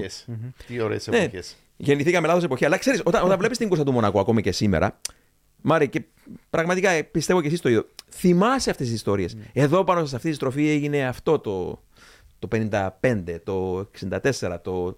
Και, και, και έρχονται όλα αυτά στο νου σου και λες, ας πούμε, εντάξει, είναι η ίδια πίστα, γράφτηκε η ιστορία από τόσους και τόσους. Και μέχρι σήμερα πιστεύω αυτός που την κερδίζει δεν είναι τυχαίος, παιδιά, έτσι. Το 1989 τοποθετήθηκαν για πρώτη φορά στα μονοθέσια οι onboard cameras. Τότε δεν ήταν πάνω από το μονοθέσιο, αλλά στο πλάι. Mm-hmm. Θυμάμαι χαρακτηριστικά το τι σοκ έπαθα όταν πήγαινα μαζί με το, το μεταφορικά έτσι, ναι, το, ναι, ναι. το μαζί, να περάσουμε τη Sainte Dévote και να ανέβουμε το λόφο. Με το Honda το V10 να ουρλιάζει, ο ίδιος να, να δυσκολεύεσαι στο κράνο από τις δονήσει. Ήταν ένα φανταστικό. Ε, με το χέρι να κατεβαίνει. Κατε... Ε, να αλλάζει ταχύτητα. Ο Κεγκερό, λέει πάντα ότι η πίστα του Μοντεκάρο είναι πίστα του ενός χεριού. Γιατί. Είστε έτοιμοι. Μπορείτε να πάτε όπου θέλετε, όποτε θέλετε, ό,τι καιρό κι αν κάνει. Γιατί τα ελαστικά Michelin προσφέρουν επιδόσεις που φτιάχτηκαν να διαρκούν. Ανακαλύψτε τα ιδανικά ελαστικά για εσάς σε εξουσιοδοτημένους μεταπολιτές σε όλη την Κύπρο. Για περισσότερες πληροφορίες καλέστε στο 7777 1900. Με τη σφραγίδα ποιότητας της CTC Automotive. Λέει μαθηματικά μιλώντας, δύο ώρες κούρσα, τη κάθε δύο δευτερόλεπτα σηκώνεις το δεξί σου χέρι για να αλλάξεις ταχύτητα. Άρα τη μία ώρα από τις δύο κρατάς το τιμόνι με το ένα χέρι. Ναι, ναι, είναι εκπληκτική, εκπληκτικά δύσκολη. Είπαμε, ξεχωρίζουν όπως σωστά το έθεσες, ο σούπερ χαρισματικός από τον mm ταλαντούχ. Μαρία, έτσι κάποιες έτσι άλλες, ε, οτιδήποτε ιστορίες από Μοντε Κάρλο, μπορεί να σκεφτείς κάτι που έτσι να τονίσουμε την, τον χαρακτήρα της ε, πίστας, ε, είτε από πιο- πιο πρόσφατα, είτε από οποιαδήποτε άλλη Ε, εποχή. Η ιστορία, ε, μια σ- σημαντική ιστορία είναι το 1965, η νίκη του Γκράχαμ Χιλ ε, με, B, με, BR, BRM, με ναι. BRM το 65. British Racing Motors. Ε, γιατί συνδέεται και με το Indy που θα μιλήσουμε μετά. Μμ, τέλεια. η, η άλλη όψη ε, της ιστορίας που ε, ήταν μια κούρσα η οποία νομίζω είχε προκριθεί στο, ήταν- ήταν στο pole position αλλά είχε χάσει την αρχηγία ο Γκράχαμ Χιλ ε, είχε πέσει αρκετά πίσω του πήρε γύρω στους 40 γύρους να προσπεράσει τη Ferrari του ε, Λόρεντζο Μπαντίνι ε, και του Τζον Σέρτις όπου κέρδισε τον αγώνα ε, και επίσης ήταν μια νίκη η οποία μπορούσε να είχε προσπεράσει στην έξοδο του καζίνο για παράδειγμα. Ε, πιο παλιά οι αγώνες Grand Prix είχαν περισσότερο, ειδικά στο Μονακό, υπήρχαν ναι μεν περισσότερα προσπεράσματα γιατί μπορούσαν οι οδηγοί εννοείται είχαν ε, την αυτοπεποίθηση να προσπεράσουν αλλά τα μονοθεσία ήταν πάρα πολύ μικρά. Ο λόγος που λέω αυτή την ιστορία είναι επειδή Και πιο εύκολο να κάνεις λάθος που είπαμε. Ακριβώς, ήταν πιο Όταν εύκολο. πίεζες κάποιον. όταν πιέζεις όπως ε, ο Γκράχαμ Χιλ ήταν η πρωτοπόρος του αγώνα, αλλά είχε κάνει λάθος. Ε, Δεν θυμάμαι καθόλου αυτή την κούρσα για να είμαι ειλικρινής. ε, ήταν, νομίζω ότι μετά την έξοδο του καζίνο είχε κάνει λάθος, προσπαθήσε να προσπεράσει έναν άλλον πιλότο. Ναι. Και γι' αυτό γλίστρισε αρκετά πίσω, που νομίζω ο ομόσταυλος του ήταν ο Τζάκι Στιούαρτ στην Ναι, ναι, ναι, ναι. BRM. Ο οποίος κέρδισε την επόμενη χρονιά με την BRM το, Ναι. το 66 το Grand Prix του Μονακό, ο Τζάκι Στιούαρτ. Ναι. Ε, που ήταν μια εξαίσια νίκη που είχε πάρει και την, ε, τον είχαν ονομάσει Mr. Monaco στη Ναι, ναι, συγκεκριμένη ναι. κουρσά για το λόγο ότι ε, είχαν ανεβάσει αρκετά την, ε, το ρυθμό του η Ferrari. Του πήρε πάνω από 40 γύρους όταν έκαναν 100 γύρους στο Μονακό Ναι. για μια, δι- μια διαφορά πέραν του μισού λεπτού διαφορά Ναι, από τους πρωτοπόρους ε, που κατάφερε να περάσει και τις δύο Ferrari διψασμένος κινητήρας Ferrari που ε, ο Τζον Σέρτις δεν είχε τελειώσει τον αγώνα. Προκρίθηκε νομίζω στην τρίτη τέταρτη θέση αλλά ε, δεν πρόλαβε να τελειώσει τον αγώνα λόγω το, του καυσίμου. Ε, για το λόγο ότι παλιά τα μονοθέσια ήταν πάρα πολύ μικρά. Ανέφερε ο Σπύρος ότι είμαι- είμαστε στα 5,5 μέτρα. ναι, πλέον. Μία BRM το 65 ήταν οριακά πιο με, ε, μακριά από 3,5 μέτρα. Ναι. Το πλάτος ήταν 1,5 μέτρο, τώρα το πλάτος του μονοθεσίου είναι γύρω στα 2, 2 μέτρα, Ναι, ναι, ναι, δύο μέτρα, δύο και μέτρα περισσότερο. πλάτος. Άρα Ναι. μπορούμε να καταλάβουμε το πώς, πόσο εξελίχθηκε η Φόρμουλα 1. Κατά την άποψή μου, λάθος εξέλιξη. Και δεν χωράει, ειδικά στο Μοντεκάρο, τα μονοθέσια μέσα. Ακριβώς που έχουμε μπει σε σαν το Μονακό, που αρκετοί κατακρίνουν το Μονακό. Δηλαδή τα τελευταία χρόνια είχαμε δει στα social media να λένε ότι δεν χρειάζεται να τρέχουμε στο Μονακό γιατί δεν βλέπουν προσπεράσματα. Η απάντηση είναι ότι το Μονακό πάντα μας έδινε προσπεράσματα. Δεν φταίει η πίστα, φταίνουν τα Ακριβώς. μονοθέσια. Μπράβο. Άρα δεν χρειάζεται να αλλάξουμε τις πίστες για να πάμε σε Μαϊάμι ή σε Απουτάπη για να έχουμε Η αεροσυλία. αεροδρόμια, πρέπει να αλλάξουμε τα μονοθέσια για να μπορούμε να τρέξουμε στους αγώνες. Γιατί ποτέ τα μονοθέσια δεν ήταν 5,5 μέτρα. Πάντα ήταν οριακά στα 4,2-4,5 μέτρα maximum. Τα 5,5 μέτρα είναι μια υπερβολή και δεν μπορούμε να δούμε εμείς το θέαμα σε μια street πίστα όπως το Μονακό. Για να δώσουμε του κόσμου να καταλάβει πόσο είναι πραγματικά σε εικόνα 5,5 μέτρα σε μονοθέσιο όσοι δεν το είδαν από κοντά. Είναι περίπου ένα μέτρο πιο μακριά από ένα αυτοκίνητο μεγάλο. Μεγάλο, δηλαδή ένα Mercedes C-Class, ένα BMW 3 σειρά που έτσι είναι γύρω στα 4,5 τώρα- μέτρα. Ένα μέτρο πιο Ε, μεγάλο. Έρχεται στο μυαλό μου η νίκη του Ζήλου Βιλνεύ το 81 με εκείνη την Ferrari. Την παρομοίασαν με κόκκινο δίπατο λεωφορείο. Αυτές οι μορφές βολίδε. Οι συγκρίσεις είναι. Δεν είναι δίπατες, αλλά Αεροπλανοφόρο. είναι, είναι, είναι λεωφορεία σε σχέση με το τι. Ναι, και, αλλά. Ε, Ναι, Μάρι, να Μάρι. σημειώσω επίσης για το 65 ήταν και ο αγώνας που είχαμε τη δεύτερη κατάδυση πιλότου, ο Πολ Χόλκιν, ο Α, ναι. Αυστραλός. Ε, Μετά τον ε, Ασκάρι το 55 μετά που τον έκανε Ασκάρι βουτιά στη το θάλασσα. 55. Και ο, Χόκκιν, ο, Αυ- ο Αυστραλός, έτσι. Αυστραλός, ναι. Με 10 χρόνια μετά το 65 ήταν προς το τέλος του αγώνα. Μπορεί να ήταν τέλος των 70 κάτι γύρω. Είχε βουτήξει αυτό στη, στη θάλασσα. Ε, που- Και που- μόνιμα εκείνα τα χρόνια υπήρχε και ένα ε, συ- πώς το λέω, συνεργ- ε, Δίδες. ε, συνεργείο βατραχανθρώπων Βατραχάνθρωποι, ναι. μόνιμα να είναι μέσα στην ε, θάλασσα εκεί σε περίπτωση που πέσει κάποιος στη Μεσόγειο εκεί στο Μοντεκάρο που δεν είχα. Τότε το μόνο προστατευτικό, το μόνο που σε εμπόδιζε να κάνεις βουτιά στη θάλασσα ήταν Σαν αχυ, όμπαλες. αχυρόμπαλες. Ήταν Ναι, αχυρόμπαλες, σαν ναι. όμπαλες. Και Και βούτυξαν αυτοί οι δύο πιλότοι με τα μονοθέσια εννοούμε εδώ. Υπάρχουν ακόμα. Ναι, οι βατραχανθρώποι. Ναι. Μας το πες ξανά αυτό, Υπάρχουν, Σπύρο. ναι, υπάρχουν ακόμα. Υπάρχουν ακόμα. Ναι. Ποτέ δεν ξέρεις. Ποτέ δεν ξέρεις, διότι να θυμίσω. Εντάξει, είναι, όπως είπαμε, το, κρα- το, το ψηλότερο σημείο, σημείο του μονοθέσιου είναι κάτω από την μπαριέρα, αλλά παρόλα αυτά freak ατυχήματα μπορούν να γίνουν και να απογειωθεί Ο κάποιο. Πασκάλ Βέρλαϊν το 2017 Ναι, παρολίγο να βουτήξει Ναι, ναι, στη ναι. Μεσόγειο θάλασσα. Ναι, ναι. Παρολίγο. Ναι, Και έτσι υπάρχουν για λόγους ασφαλή. Ναι, υπήρχαν α, ε, επίσης το 65 που έχω πει ο Πολ Χόκκινς που έχουν έναν κοινό με τον Ασκάρι, αλλά δυστυχώς το άλλο κοινό ότι πέθαναν την ίδια ημέρα, όχι την ίδια χρονολογία.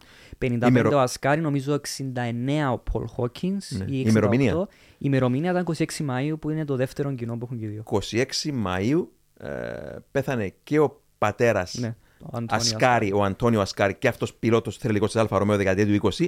26 πέθανε και ο, Αλμπέρτο και ο Ασκάρι. Αλμπέρτο ο γιος του και οι δύο έτρεμαν, είπαμε, τον αριθμό 13 και τα πολλαπλάσια του. Ναι. Είπαμε σε προηγούμενο podcast. Και είναι, εντάξει, όταν ψάξει κανείς τις ημερομηνίες γέννησης, τις ημερομηνίες θανάτου και κάποιες άλλες ημερομηνίες πατέρα και γιου και οι δύο πιλότοι, Αντώνιο Ασκάρη και Αλμπέρτο Ασκάρη, θα ειλικρινά παθαίνει σοκ. Αλλά έτσι κάτι που έρχεται στο νου μου επίσης εμένα είναι από τον Έντζο Φεράρι μια όμορφη ιστορία.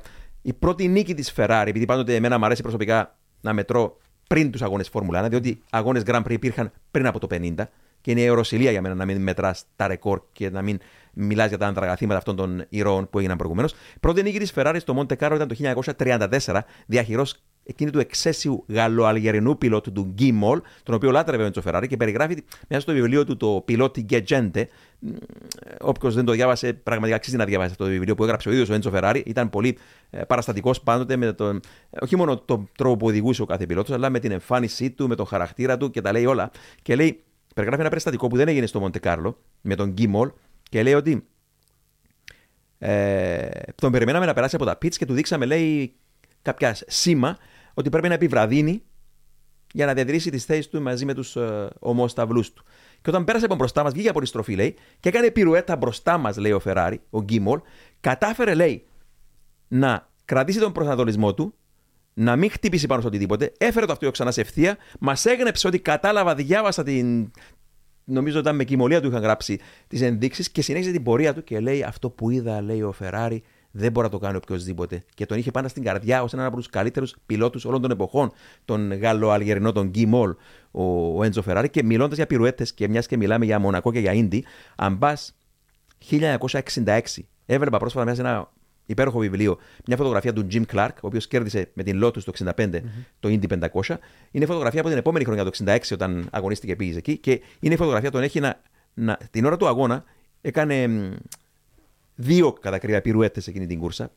Και η φωτογραφία τον έχει έτσι να είναι να σπινάρει, να βγαίνουν καπνοί από τα λάστια και να είναι όπως πάει πίστα έτσι και το αυτοκίνητο είναι έτσι, είναι το κεφάλι του είναι έτσι και βλέπει σύμφωνα με τον Chris Amon με άλλους αντιπάλους του, ο Jim Clark είναι από τους λίγους πιλότους. Ο άλλος λένε ήταν ο, ο, ο Didier Pironi και ο Guy Moll τελικά, όπως είπε ο Έντσο Φεράρι, που μπορούσαν όταν κάνει πυρουέτα ένα μονοθέσιο να μην χάνουν τον προθα- προσανατολισμό τους και να γνωρίζουν που είναι. Ο Μάνσερ, για παράδειγμα, έλεγε ότι όταν, όταν κάνω πυρουέτα είμαι, είμαι απλά επιβάτης στο μονοθέσιο. Άρα, ο Jim Clark και, και μάρτυρας σε αυτή την πυρουέτα που, που δεν χτύπησε τους τοίχου του Ίντι, ήταν ακριβώς πίσω του ο Τζάκι Στιούαρτ. Και είδε αυτή την πυρουέτα. Άρα, εντάξει, υπερπιλότοι που διαπρέπουν Μοντε Κάρλο, που διαπρέπουν στο Indy 500, δύο σπουδαίες κούρσες. Όποιος πιλότος είναι γρήγορος και διαπρέπει στο Μοντεγάρλο είναι. Άσος. ε, α, είναι άσος πράγματι. Μας συστήθηκε και ω ένα το 84 στο, στο Σε Μοντεκάρλο. εκείνο τον αγώνα που χάθηκε μέσα στην βροχή που ήταν παραπάνω λίμνη η πίστα. Και είδαμε Με στην την Tolman. πορεία. Με την Τόλμαν τότε. Είδαμε στην πορεία και τις ικανότητες όχι μόνο στο στεγνό αλλά και στο βρεμένο του Βραζιλιάνου υπερπιλότου. Γενικά μ, περιμένω πολλά και από έναν άσο τώρα, άσο του παρελθόντος, το Φερνάντο Αλόνσο, Ναι. να είναι στο Μονακό. Αν κάνει αυτό που λέει πάντα ο Μάρος, δηλαδή, αν έχουμε παράξενα προγραμματικά, δύσκολα έτσι με ατυχήματα και πράγματα, και βγει και γράψει χρόνο κατευθείαν που μπορεί να γράψει χρόνο άλλος Ναι. και να προκριθεί ψηλά. Και εντάξει, μετά Πώ θα τον περάσουν. Ναι, ναι, ακριβώς. Ε, ε, ε, πρέπει να δει ο κόσμος τον Grand Prix του Μονακό. Και παιδιά, έκανα μια άλλη σταριστική. Ενδιαφέρουσα σταριστική, πρωτού κάνουμε αυτό το επεισόδιο. Τα τελευταία 30 χρόνια και αυτό το τονίζω για να δει ο κόσμος στην κούρσα, τα τελευταία 30 χρόνια, μόνο, συγγνώμη, τα τελευταία 30 χρόνια, το 53% των νικητών του Grand Prix του Μονακό δεν ξεκίνησαν από το pole position. Άρα είναι μια απρόβλεπτη Άρα αυτή η στατιστική νομίζω λέει πολλά, αλλά μιας και έχουμε παιδιά και το Indy, θα παντρέψω αυτή τη στατιστική με την αντίστοιχη του Indy. Αν πάρεις το Indy 500 τα τελευταία 30 χρόνια, την κούρσα, η κούρσα κερδίθηκε στις 76% από τις φορές που κερδίθηκε τα τελευταία 30 χρόνια από άνθρωπο που δεν ξεκίνησε από το pole position. Άρα παροτρύνουμε τον κόσμο να δει και το Indy 500. Δεν γνωρίζεις μέχρι την τελευταία στιγμή ποιος μπορεί να κερδίσει αυτή την κούρσα. Είναι μια κούρσα που κάνουν μέση ώρα ταχύτητα οι πιλότοι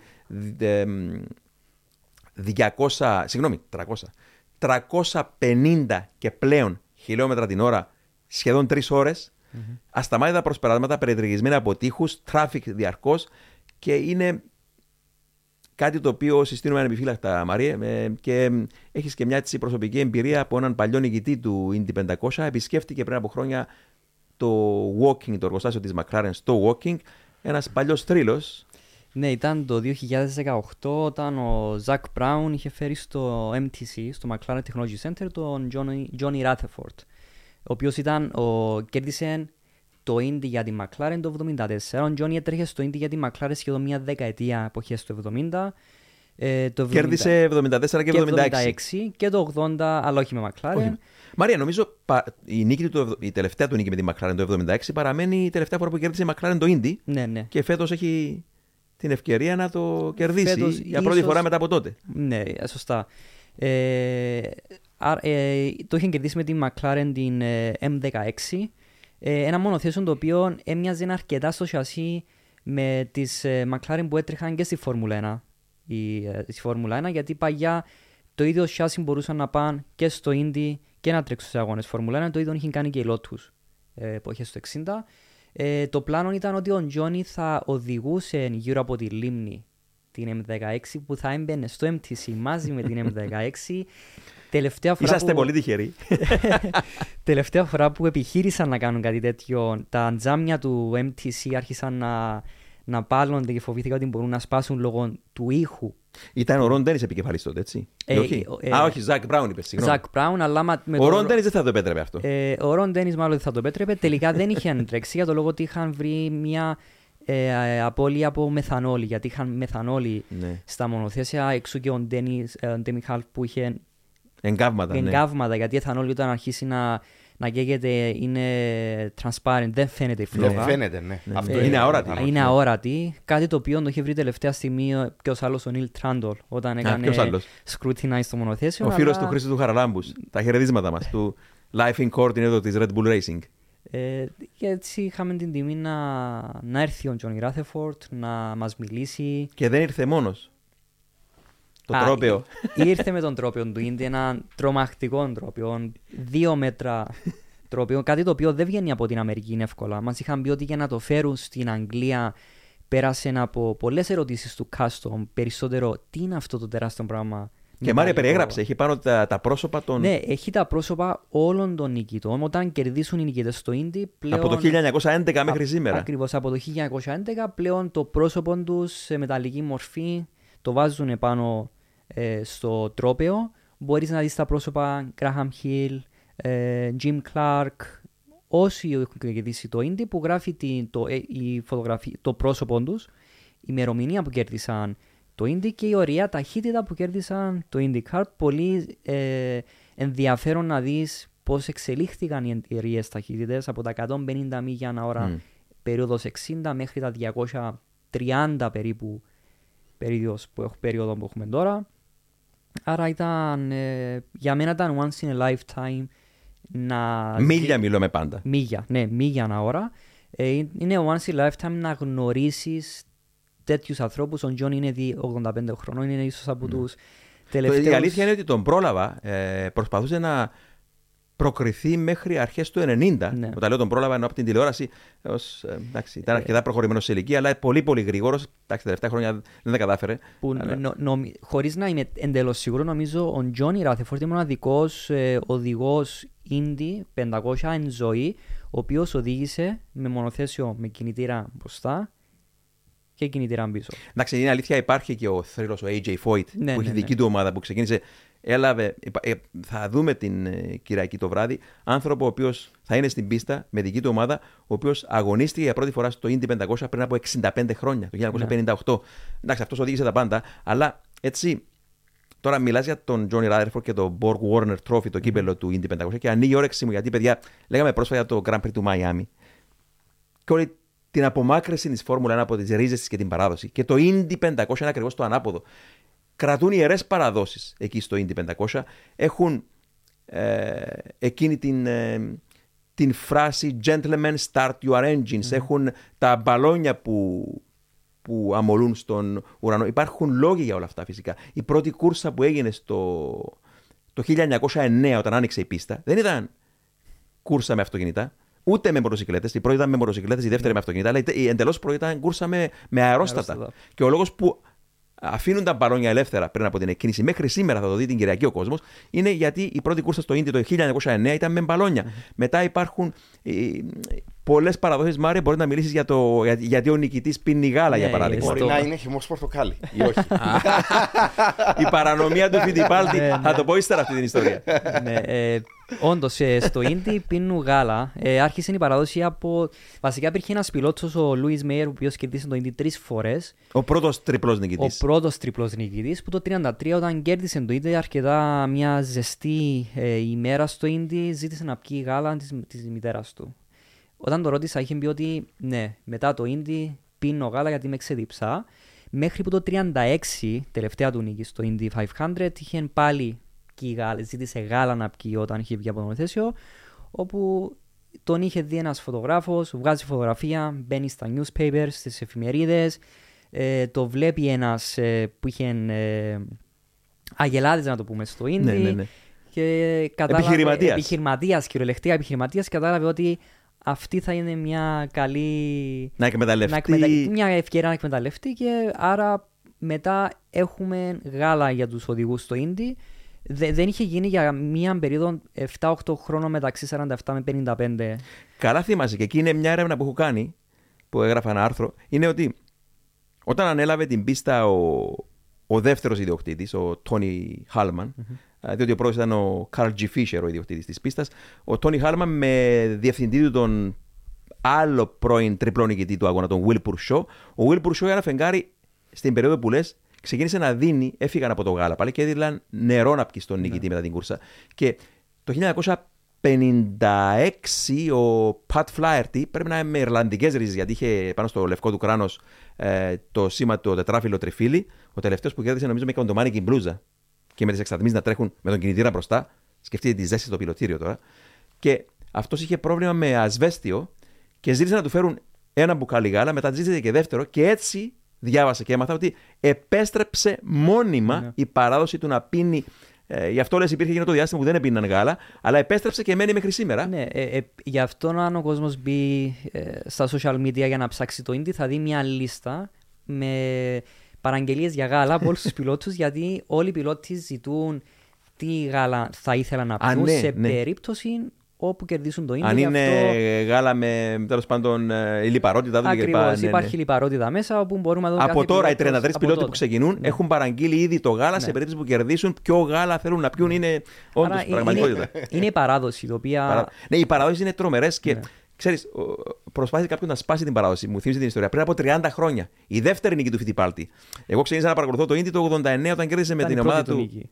Ήταν, 89 ήταν η πρώτη νίκη. Η πρώτη νίκη Ναι. το 89 του Φιτιπάλτη ως πρώην πιλότο Φόρμουλα 1. Εγώ κόλλησα τον ιό εκεί του, του Indy 500 και νίκησε με την ομάδα του Πατ Πάτρεκ τότε. Η δεύτερη του νίκη ήταν το 93 με τον θρελικό Ρότζερ Πένσκε και αποπειράθηκε, εφόσον είναι, έχει πορτοκαλαιώνες στη Βραζιλία ο Φιτιπάλτη, όταν κέρδισε τη δεύτερη του νίκη, αποπειράθηκε και έκανε το μεγάλο λάθος να, να, αντί να πιει γάλα, έβγαλε να πιει χυμό πορτοκάλι. Και τον αποδοκίμασαν πάνω στις κερκίδες και μάλιστα δεν ήταν απλά μια αποδοκιμασία, έγινε ολόκληρο σούσουρο μετά γιατί τόλμησε να κάνει αυτό το, να σπάσει την παράδοση. Και λατρεύω τους Αμερικάνου για αυτό το λόγο, αλλά θέλω να μιλήσουμε έτσι λίγο και για καινοτομίες στο Ίντι. Για πολλά χρόνια όλοι πιστεύαμε ότι η Φόρμουλα 1 έδειχνε πάνω το δρόμο στις καινοτομίες. Και αυτό δεν είναι σωστό. Γιατί εάν ψάξει κανείς, θα βρει ότι το πρώτο κράνος, οι πρώτες ζώνες ασφαλείας, η πρώτη πυρήμαχη στολή, α, το πρώτο roll hoop που προστατεύει το κεφάλι του πιλότου πίσω από το πιλωτήριο, γεννήθηκαν όλες αυτές οι καινοτομίες στο Indy 500. Για παράδειγμα, συγγνώμη, Σπύρο, θα πεις κάτι. Θέλεις να πεις κάτι; Ε, το κράνος, το Bell Fueling SS, ναι. το οποίο ήταν με κλασικό spoiler πρώτη φορά εμφανίστηκε εκεί, πίσω. Και με μεγάλο. Στο Indy, έτσι; Στο Indy, ναι. Και με μεγάλο μπροστά στο κάτω μέρος, σαν extra spoiler, για να συνεχίσουν να σπρώχνουν το, το κεφάλι του πιλότου κάτω να μην Ναι. τραβιέται πάνω. Το δοκίμασε ο Άιρτο Σένα μόνο σε κάτι δοκιμαστικά στη Γαλλία το 90, στο Πολρικά το 94, χωρίς μάλιστα Ναι, του, ναι. η καπνοβιομηχανία τότε. Και είπε δεν μου άρεσε για τον ήχο που είχε Ναι. λόγω τη μεταφοράς του αέρα. Αλλά το χρησιμοποίησε μετά ο Μάικλ Σούμαχ. Είναι κυρίως. Εντάξει, αυτά τα κάνανε σχεδιάσει για τα super speedways, όπως το Indy 500, 2,5 Ναι, ναι. ε, μίλια μήκος πίστα οβάλ με ε, τέσσερις στροφέ, 800 αριστερές στροφέ. Ο γύρος, ο- ο- η κούρσα θα πάρει την ε, Κυριακή. Ε, αλλά το πρώτο κράνος, αν δεν απατώμε, ήταν πριν από τον Πρώτο Παγκόσμιο Πόλεμο. Δεν θυμάμαι τώρα αν ήταν το 16.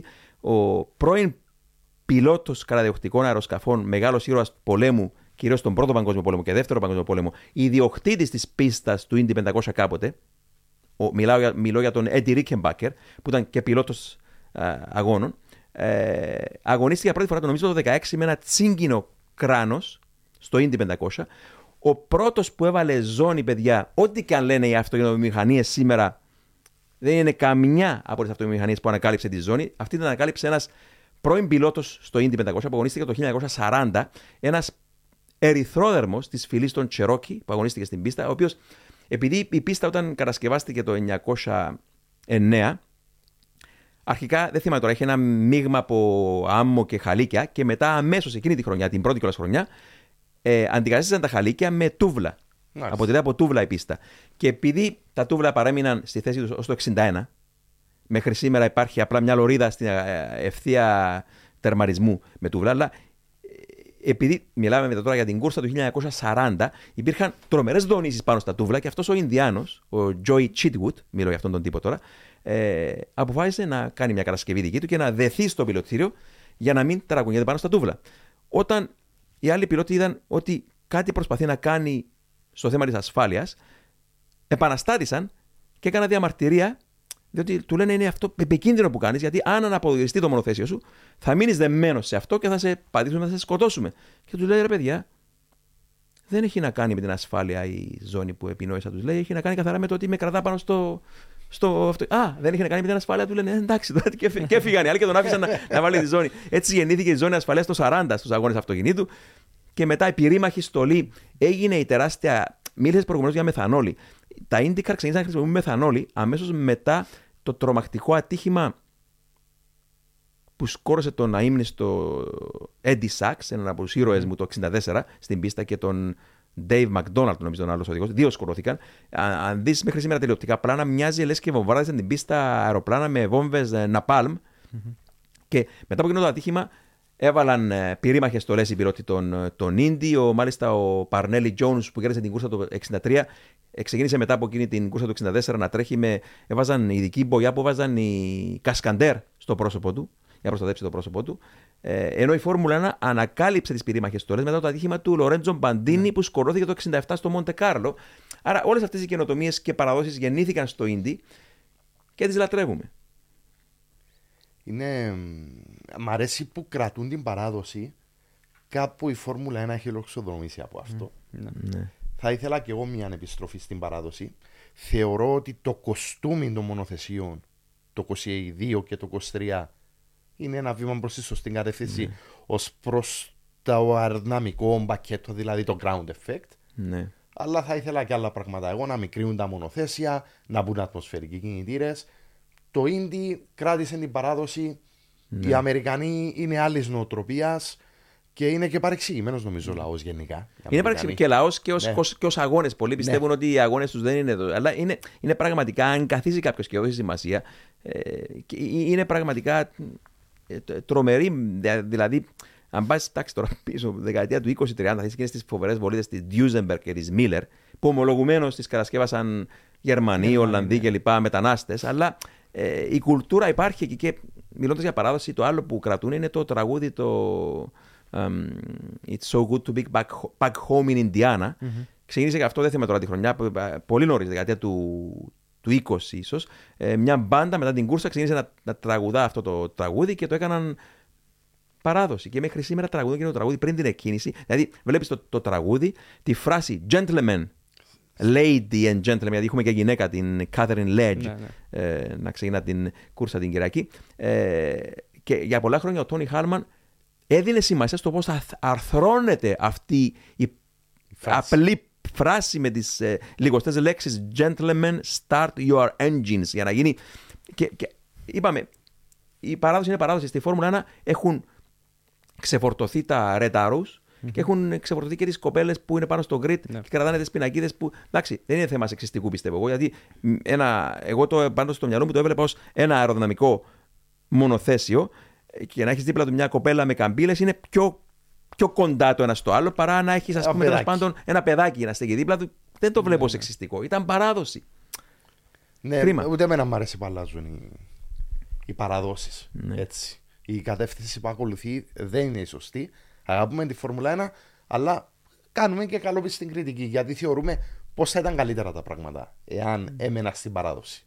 Ναι. Ή να έκαναν Πάντως- έναν αγώνα όπως το Indy 500. Να κάνουν και στη, φορ- με μονοθέσια της Φόρμουλα 1, ίσως. Είναι παλιά στο μονοθέσια. της Είχαμε το Φόρμουλα 1. Μοντζανάπολης. Μοντζανάπολης, ναι, ναι, ναι, που ήταν. Κατέβηκαν οι Αμερικανοί στη Μο- οβάλπιστα της Μόντζα. Ναι. Αλλά ξέρεις τώρα, επειδή έχουμε και μια επέτειο φέρος που μου αρέσει να, τη- να το αναφέρω και αυτό.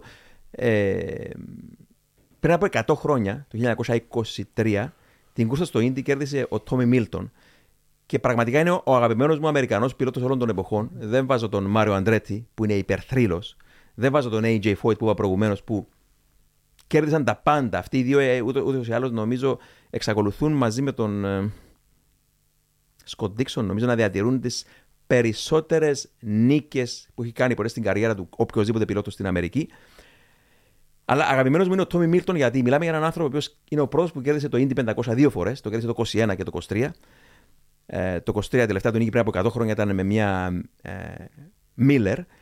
Ε, και αυτός ο άνθρωπος, αν υπολογίζω ότι κέρδισε περίπου τώρα 20 κούρσες στην καριέρα του, συμπεριλαμβανομένων αγώνων πάνω σε ξύλινες οβάλ αρένες που είχαν μέση ωραία ταχύτητα. Η Atlantic City, για παράδειγμα, η πίστα στην Atlantic City είχε το μέσα του 20 η δεκαετία μέση ωραία ταχύτητα που ήταν σχεδόν 220 χιλιόμετρα την ώρα. Με πόση ταχύτητα κερδίζονται οι σημερινές κούρσες της Φόρμουλα 1.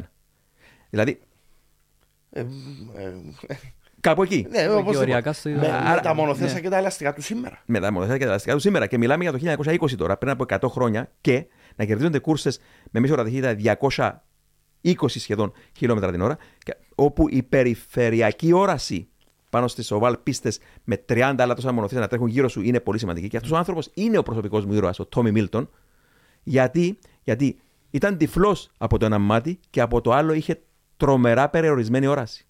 Παιδιά, ο άνθρωπο Θαύμα.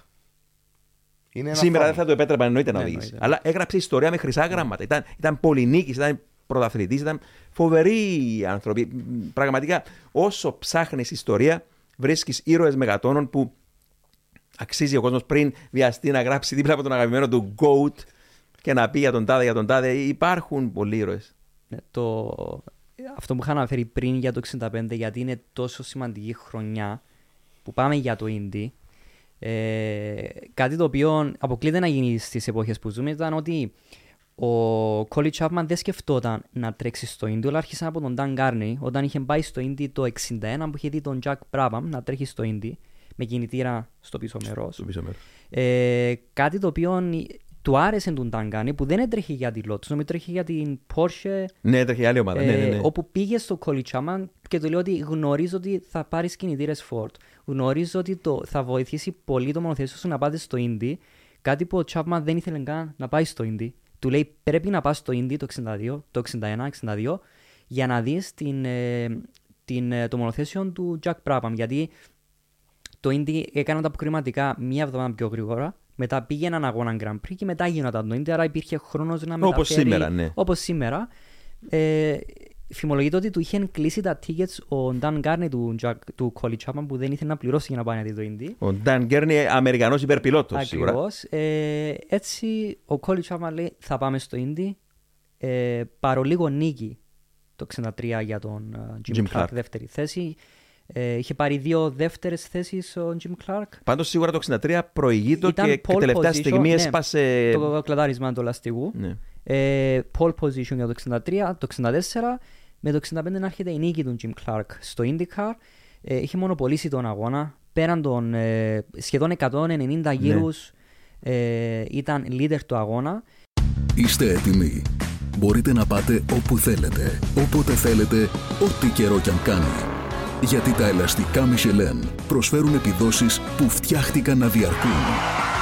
Ανακαλύψτε τα ιδανικά ελαστικά για εσάς σε εξουσιοδοτημένους μεταπολιτές σε όλη την Κύπρο. Για περισσότερες πληροφορίες καλέστε στο 7777 1900. Με τη σφραγίδα ποιότητας τη CTC Automotive. Τους είχε γύρω πίσω σίγουρα. Ναι, ναι, ε, τους, ε, σ- ε, εκτός από τρεις-τέσσερις πιλότους είχε πάρει όλους γύρω Που πίσω. κατάφεραν τελικά να τον φτάσουν. Σε κάποια Ναι. φάση ήταν προηγείτο ένα γύρο από όλους. Ναι, ναι, ναι.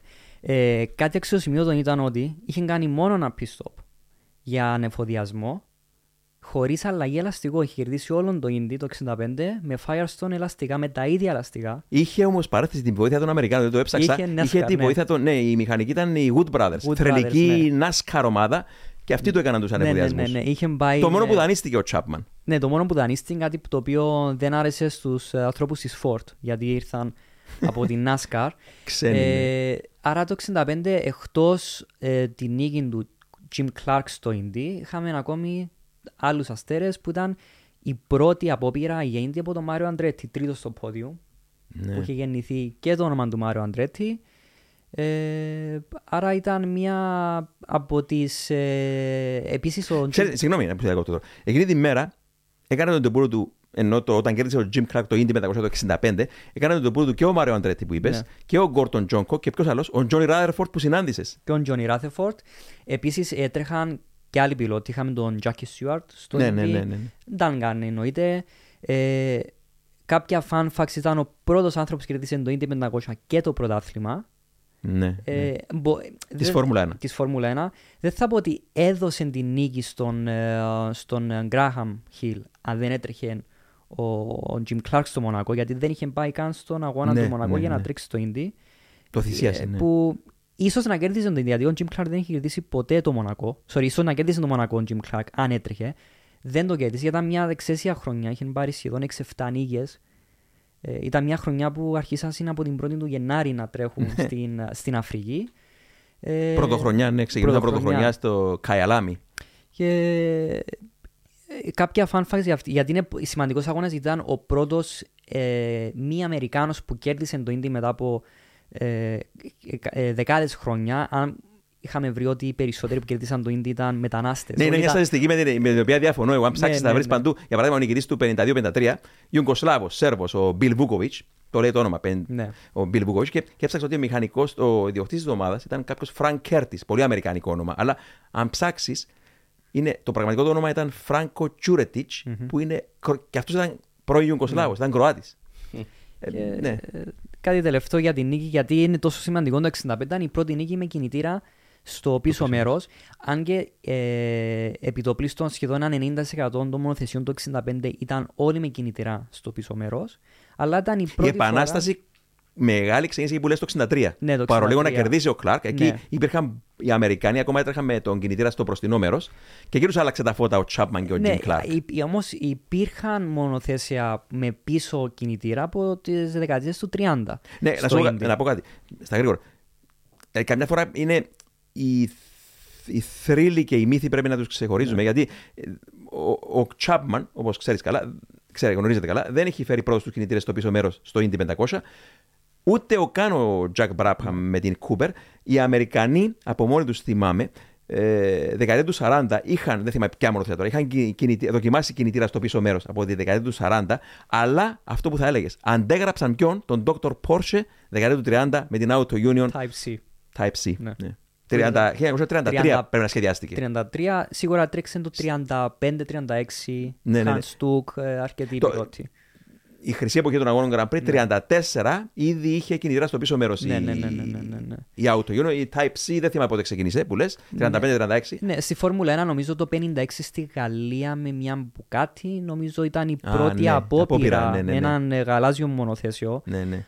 Αλλά επειδή στους, ε, μετά από 10-15 γύρους είχαν Με, πρόβλημα... με πιλότο που μπορεί να πέτυχε να προκριθεί στο Μονακό, ίσως τον, ε, τον Λουί Σιρόν που λέγαμε προηγουμένως. Ναι. Ήταν, ήταν μονοθέσιο το οποίο είχε τον κινητήρα πίσω, αλλά δεν ήταν. Αλλά δεν τον πήρε κανένα στα σοβαρά γιατί νομίζω είχαν ε, πρόβλημα με το transmission. Αλλά δεν είχαν Ναι. τελειώσει τον αγώνα. Η επανάσταση ήρθε με την Cooper.